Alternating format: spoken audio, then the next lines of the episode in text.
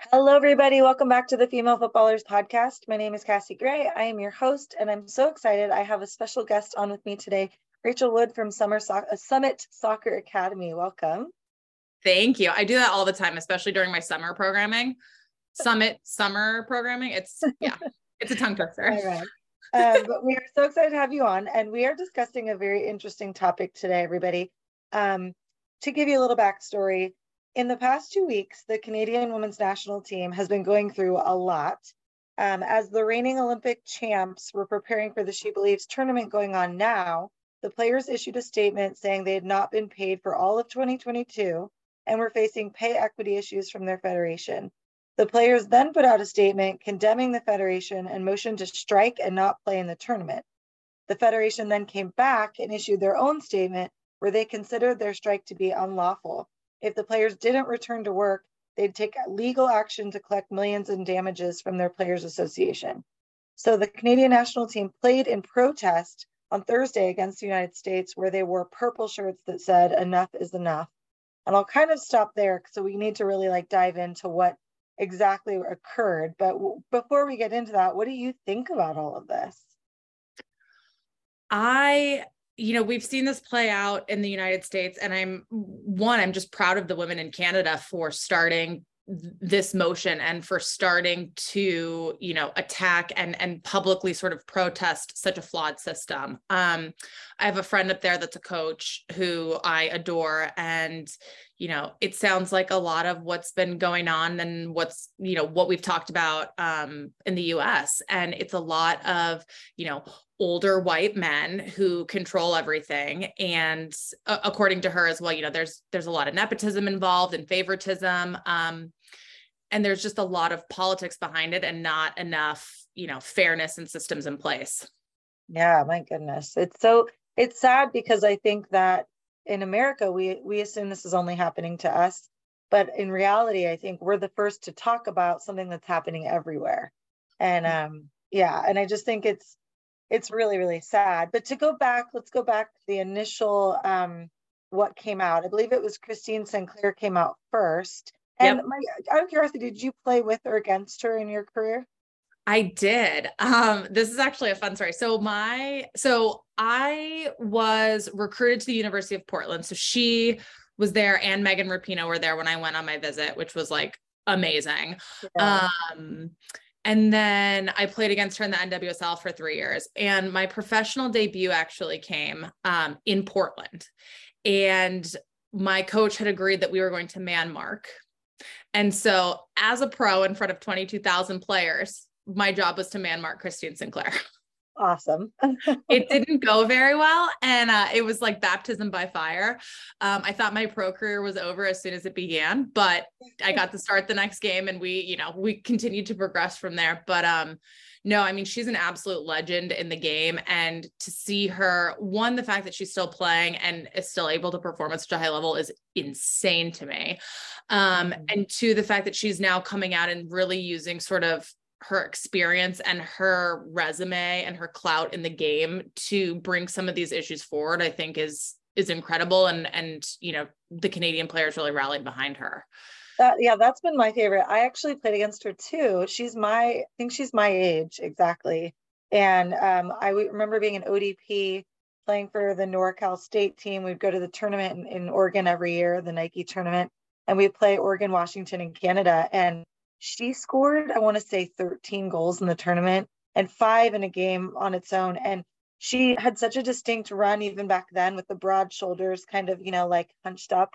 Yeah. And everybody was like, who is this girl? She was phenomenal. And so yeah. I'm also um, really happy to see that she's speaking up because that's definitely not her personality. My husband went to the University of Portland and played there. And so he knows okay. it as well.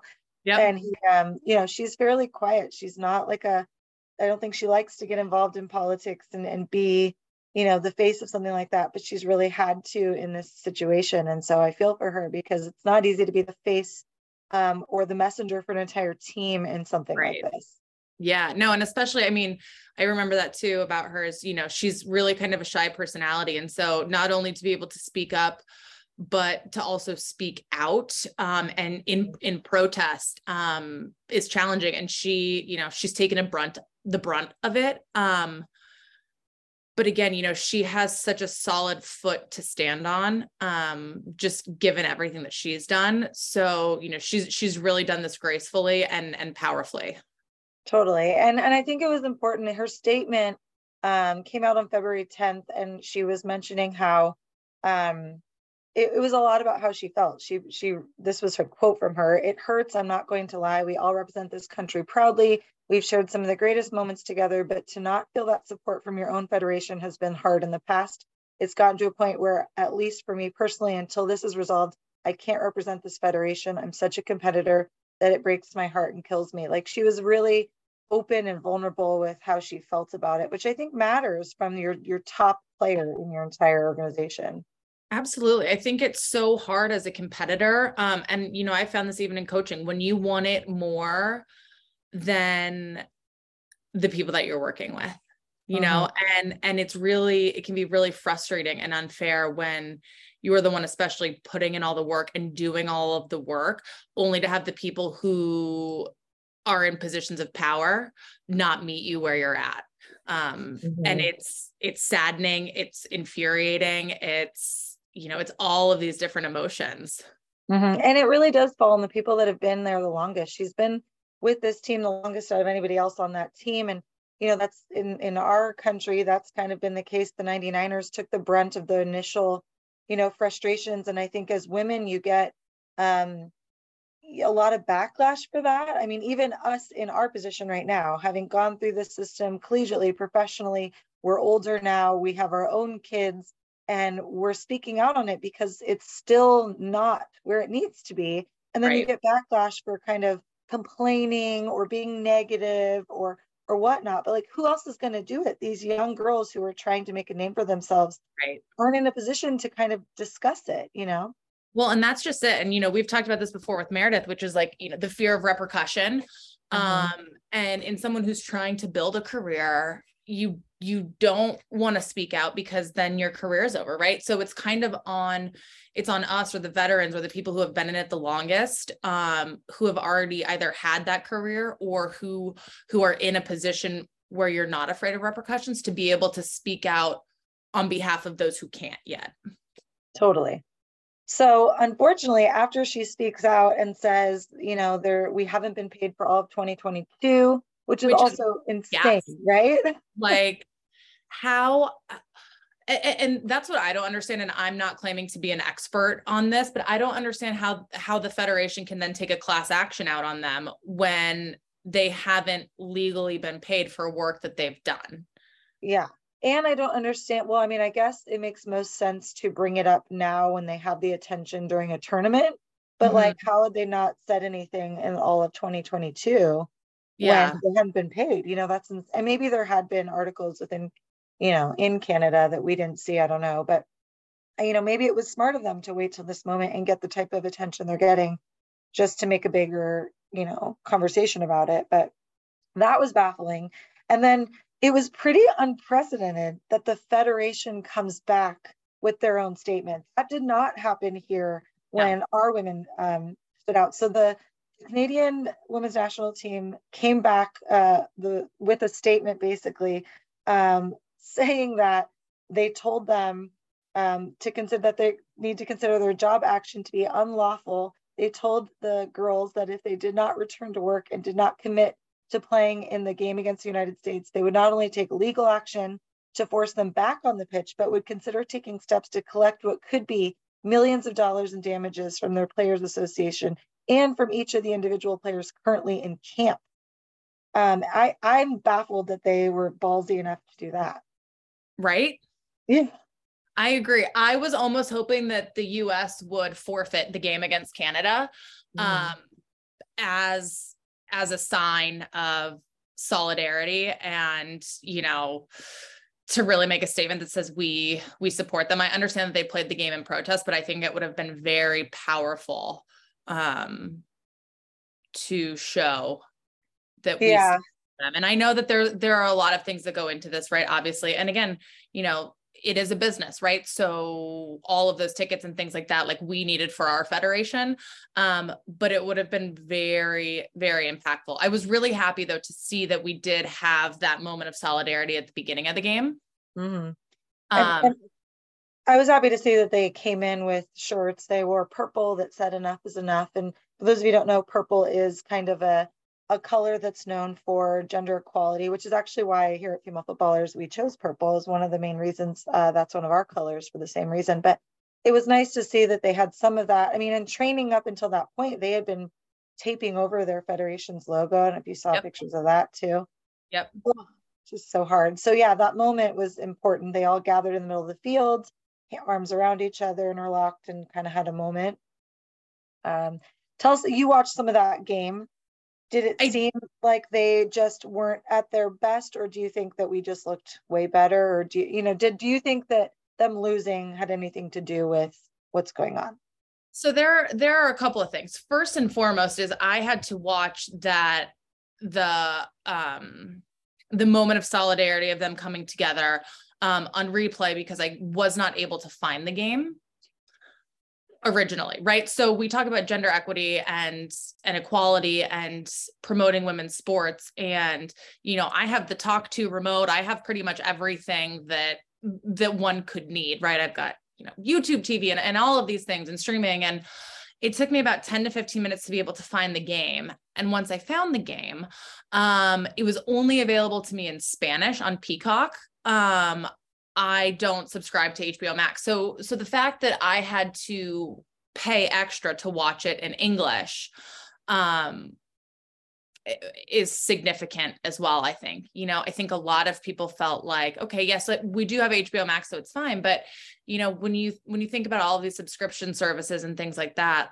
the fact that we have to pay to watch this tournament whereas you can find men's programming on on every channel and cable and everything like that and we couldn't get a partnership to put it on basic cable um seems very interesting to me it's so frustrating too. Like as a um, a mom and a, a former teacher, like it's crazy to me that when I work with kids and even girls, I had a clinic this week with girls. Like when you ask girls who their favorite players are, they're still mentioning Messi, Ronaldo, all the big names on the men's side because they can find those players on every channel. It's on in their house no matter what channel you turn to. And it's not because those players are better or the best or whatnot. Christine Sinclair is actually the highest yeah. scoring player in all, of all time. Yep. And you can't even find the channel to watch her. I think that's baffling. And I think it's it says a lot about equity within the sport in general. And it's like, yes, we need to make money as women. Yes, we we do have to figure out ways to do that. But why is it that it's so hard to find? You know, I think that's crazy. And I, I do subscribe to HBO Max, but not it wasn't because of soccer that lucked out. If if I were in your role where I don't know that I would just go and buy it just so I could watch women's soccer because I think I'd be frustrated. It's the same reason why, and this sounds horrible. Meg Linehan is one of my favorite um, writers, but like I do get to that point where I get frustrated when the athletic, you start to read an article and then you realize, oh crap, it's the athletic because they then cut you off after you've read two sentences because you have to subscribe to that.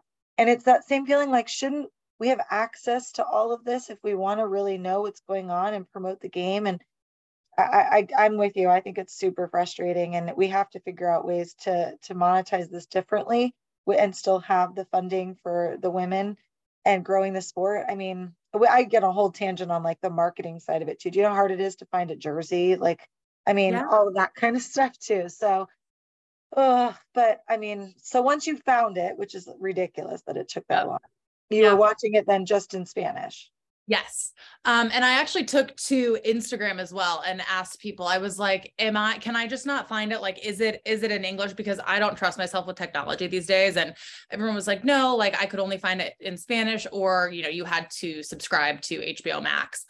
Um, so I did, I double checked my work on that one. So once I found it though, you know, um, here's what I learned in, in playing professionally is that if there's stuff going on off the field, it's really hard to perform at your best on the field. Um, and I think we saw that especially with the second goal that the US scored, right? It just silly mistakes of, you know, not looking up, playing the ball across the box instead of back to your keeper. Um, and again, I don't think that that's, you know, she was actively thinking about what was going on off the field in that moment. But when things are unsettled outside of soccer, life isn't a vacuum, right? It's like you can't just compartmentalize and go out and play. And, and yes, I get that that's what professionals are and that's what we have to do sometimes. Um, but we're also human. And so when there's so much unrest and right, you're pa- you're playing and you're being forced to play, you're not you're not going to play at your best. Mm-hmm. Um, so I think that you know Canada, I think that they competed well um, and they played the to the best of their ability but they're not going to be able to play at 100% and you know this is something that i tell my players all the time right? Your your best looks different every day.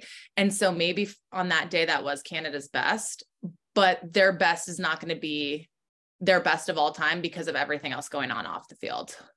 And the last matchup between those two teams that i can remember in, in a large way was the olympic final. And i think that was um or just the Olympics, I think that was really telling of where we were at mentally. You know, we had so much going on. The United mm-hmm. States did during that time, which is why we didn't perform to our the best of our ability in that tournament because there was so much going on um, within our federation, within the mental health of all the players with COVID and everything like that. And so I 100% agree. I was that type of player. If things were um, going well for me outside of soccer. I played well. Mallory Pugh or Swanson is the perfect example of that. You know, right? The girl's she's... on fire right now. She's she's happy for the first time. You know, they I don't know if you guys all missed the articles that Just Women Sports did on her about six months ago, but they really detailed her journey and how when she first came out, all the pressures were on her. She wasn't paying attention, playing okay, and then it caught up to her, and she fell out of the national team, and she did very poorly and she had to go see a sports psychologist and really work on the mental side of her game. She found her her spot again. She just got married. She's like in a good place and now she's on fire. I think that's a perfect example. Yeah and i think you know again this gets back to a lot of what we've we've talked about which is the emotional side of things and the mental side of things is so important and something that we don't place any emphasis on here. It's like you show up you have to be a robot get out there and play. And and we see this from our youth all the way all the way to the national team levels, right? Coaches are still just coaching the X's and O's and not coaching people. And, you know, we're still yelling at kids when they've had a bad day at school and they come to practice and they don't have a good practice. Like, mm-hmm. you know, and you see it all the way up to the professional level, which is, you know, if you're not happy outside of soccer, you can't be your best in the sport. And and I'm 100% a living I feel like living proof of that. Um you know, when I was playing pro, I was really depressed and unhappy. And I never, looking back on it now, I never played to my fullest potential because of that. Yeah. No, I would agree. Same. I had each year of my college career was different based on what I was going through mentally and emotionally outside of the sport. And I think it's it's huge. I mean, my husband too, having played in MLS, I remember um, he was struggling and he was playing for Chicago for four years. The last year of his time in Chicago, he was kind of struggling um, just with like t- playing time and living there. And he was missing home. And he got traded to the Earthquakes, uh, which is where we're from here in San Jose. And his first game with the Earthquakes, he scored a goal from the, you know, right back position, which just on fire. And it was, you know, the newspaper interviewed him at that time, and he was just like, "I'm around all my friends and family, and I'm so happy." And it just plays a huge role and so it's really it's really frustrating um, to to see this happening with the canadian team you know it's just unfortunate. So then they you know they lose the game and then they went into this uh the second game against brazil and i know they won. They kind of came back to show and prove that they were doing well but what do you think should go on from here? How do you think this is going to play out honestly what i'm hoping is that you know if they don't get the support up there that we're able to step in in solidarity and share what we've done down here in order to get success for them up there.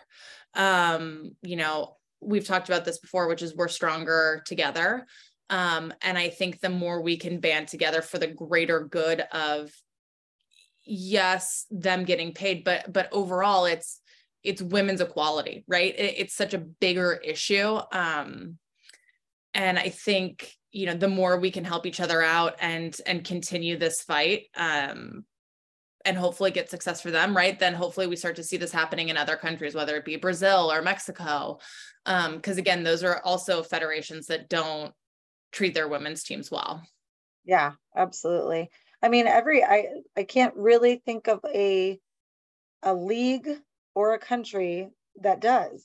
I, I know that yeah. sounds really horrible. And like I said before, I think I, I get really frustrated because I want to have these conversations, but I, I do get pushback, and I don't know if you do too, from people being like, you're always bringing up the negative and blah, blah, but it's not good enough and it's not okay. And we're the ones that are outside of it now that can have a voice for these girls that are in it that can't. You know, yep. even at the collegiate level, all the things that go on and youth levels with the abuse and emotional stuff that we talked about a couple podcast episodes ago. It's just there has to be somebody voicing it for in support of them. And with the Canadian women, there are so many amazing players on that team, and their program has grown exponentially in the last five years. And it's been so cool to see, especially Sinclair, as somebody who's like a peer of mine, really see her get the credit that was due to win the the gold medal in the Olympics. I was so happy for them. Yep. Just knowing that all those women have had to come down here to play. They don't even have a professional league up there. I mean, it's just crazy to me that, you know, we make these huge strides and then you think about it in context and you're like, wait a minute, how are we? It's the same thing you mentioned with the TV. It's like, how are we still not able to find the channel? This is insane. Yeah. yeah. Oh, it's so frustrating. And it was like the only time it's funny too, because I was thinking about this, like the only time I could find it like in English was like on a replay at 2 a.m. Yeah. Of course. Something like yeah. it's just, yeah, it's it's cra- it's just crazy to me. Totally. And I think we're at the beginning cusp of like a lot of change. Like I'm excited about that. I know with the NWSL expansion, possibly I know you're in Boston and I'm in San Jose, so we're in the two areas where they're looking to expand and yes. the money the numbers are huge which is exciting like the directions are positive but it's just crazy to me that they're still having to deal with this so i'll be i will hope that they do come to an agreement that these girls get paid what they deserve obviously um, that they go on to do very well in the world cup i mean i hope we win the world cup but maybe they can come in second i don't know but you know just i do hope they do well and they make it far to prove to their federation that they are deserving, but you shouldn't even have to win to show you're deserving. Just have right. quality. I think that's the frustrating part. Yep. And I do hope that the people watching these games and all of this unfold reflect that these women can't have equality and play at their best and all of that when they've grown up in a system that doesn't set them up for that success. And I hope that people are able to realize that all of these these age brackets, whether you're youth, college or pro, they are connected. And when we just look at the top and try to fix it, that is a corrective measure when we shouldn't be having to do corrective measures. We should be doing constructive things throughout their time rather than get to the top and have to correct everything like slapping a band aid on. Yeah. I mean, it really comes from a healthy foundation. And I think, I mean, I know we're definitely still missing that um, here in the States and it sounds like up there too i don't know how their youth program works and things like that but it, it really sounds like you know from from the ground up we need to rebuild mm-hmm. I mean i have one of our mentors in female footballers is from new brunswick canada and she um you know she came here for better opportunities because she can you know make a name for herself much more here as a coach and she plays pro beach soccer then there's there's just a lot less opportunities in Canada for women and especially where she's from. So um, you know, I just I love I I hope that my other hope is this, and and this is a whole nother topic we don't have to get, you know, into right now, but I I do hope that the women on our national team and Canada's national team who are at the end of their careers, you know, the Rapinoes, the Sinclairs, those type of women. I hope that when they're done, they capitalize on ways to help with these issues and not just because one of my concerns is right now with the name image likeness aspect of, of women's sports it's important that they have those avenues but my concern is that it becomes so individualized and it's so much about the in, individual people and their their fame in a way mm-hmm. that they they miss out on how to use their name in a really impactful way for the system and I think that's where, you know, people look at Megan Rapinoe and they think she's all for the glory and all that kind of stuff. But I'll be really curious to see what she chooses to do when she's done. And same with Sinclair. I would hope that Sinclair gets into kind of a Parlow role up in Canada where she can really make those changes. But I don't know if that's her her game. I don't know that's her interest, you know. But I think that's what's really hard about women's sports is a, a lot of the women go away from the game because they're so grossed out by all that they dealt with. They want nothing to do with it. But it's well, exactly. We're also traumatized from it, right? It's like, why would you want to go back and actively walk into the trauma that you've been suffering for mm-hmm. for so long? Um, and I think, you know, I'm actually really excited to see what Megan Rapinoe does. Yes, I think she gets that rap for like, you know, wanting fame and glory, but the work that she's done both you know in terms of women's equity and lgbtqia plus work um, with her and her fiance sue bird um, they're really you know impactful and conscious women um, who are actively seeking and fighting these battles. Um, and i love how outspoken she is. Um, so i'm going to be really excited to see kind of how that how that plays out once she's done playing. Totally. And i think that's where um, like even a carly lloyd I, I i'm I don't know the direction she's going in either, but I haven't seen that in the first year of her retirement. And that kind of bums me out a little bit just because I feel like when you, you know, I, and I also understand needing some time. Like I, I finished my career and, and then took time and jumped into my husband's life for a while. Then obviously had kids and stuff and came back to starting female footballers, realizing that like changes aren't going to be made unless people actually do I mean, you got to sometimes be the person you know, be the change you wish to see. And I think that some of these women, like the 99ers, um, you know, some of them have really gone in that direction and some you never heard from again. So uh, teach their own. But those big names, especially Canadian women, I'll be interested to see which some of them end up working within the federation, like we have some of our women to make those changes. And I really hope they do, whether it's a coaching role or, um, you know, what, whatever kind of role. I don't know. And it's, you know, these fights are big and overwhelming and long. And there's you know there's a huge emotional burnout too right? When you mm-hmm. go and you're playing for so long and you're in that survival mode as is right? And then you i mean because because i felt this even just kind of you know doing the small things that i've done i feel the weight of the burnout or the or the weight of how is this ever going to change mm-hmm. you know mm-hmm. and that can be really that can be draining and can really take the wind out of your sails as well so it's great to see that more of us you know are starting to speak up and to talk about it and again like i said earlier you know there's there's so much more strength in numbers um mm-hmm. and so you know when one of us gets tired the other ones can continue to carry that um and i think that we're going to start to see that with with some of them um but again it does take a certain type of personality and i i it takes a certain type of personality to to get to that elite level anyways right? But then mm-hmm. there are different types of personalities in that um who are then going to want to continue to to work and to fight for the injustice that's taken place. Totally and i think like uh, i know you and i both are moms and i think that's kind of where it changed for me. It's like i i went away and i was like yeah it's not not a part of me anymore. And then I had my kids and my daughter, especially, and I was like, oh, wait, like yeah. who's going to fight for her if I don't? Who's going to try yeah. to help her get better opportunities if I don't? And I think that's, I hope that some of these women, you know, like an Alex Morgan who has a, a daughter now, like you would think that the more of these women who start to watch their own kids choose the sport or you want to have a relationship with your kid within the sport of some kind yep. it is going to make you want to to fight for better for them but you know i i do hope I, I really hope that this goes in the direction we all hope it does which is these women get paid um, that they you know they get treated equally all of the things and and that they are able to thrive after this but we'll i guess we'll stay tuned and we'll see where it goes from here and we'll have to come back on and chat about you know what happens as a result of the she believes we're in the middle of it right now it's almost over and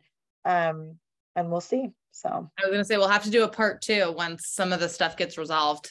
Yes, definitely, absolutely. Um, well, thank you so much for being on and giving your your two cents about it. I love talking to you about all these things, and I think those of you listening to the podcast, um, make sure you give us some feedback. You know, go on, rate it, um, give us some responses to what you think about this situation. We like to come on and make sure that we discuss current events within the sport because it truly affects all aspects of our youth and our college game as well. And so we want to make sure that if you can't see those connections, that that we bring them up for you. So thank you so much, Rachel. Go, you guys go check out Summit Soccer Academy. Um, and uh, thanks so much for your time today. Awesome. Thanks for having me on again. It's always a pleasure. Yeah, for sure.